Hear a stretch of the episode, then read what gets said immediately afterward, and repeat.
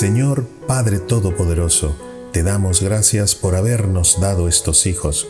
Es una alegría para nosotros. Las preocupaciones, temores y fatigas que nos cuestan las aceptamos con serenidad. Ayúdanos a amarlos sinceramente.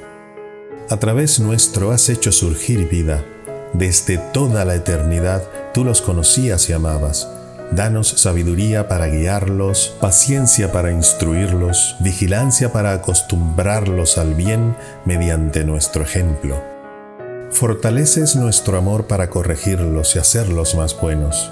Es tan difícil a veces comprenderlos, ser como ellos nos desean, ayudarlos a hacer su camino. Enséñanos tú, Padre bueno, por los méritos de Jesús, tu Hijo y Señor nuestro. Amén.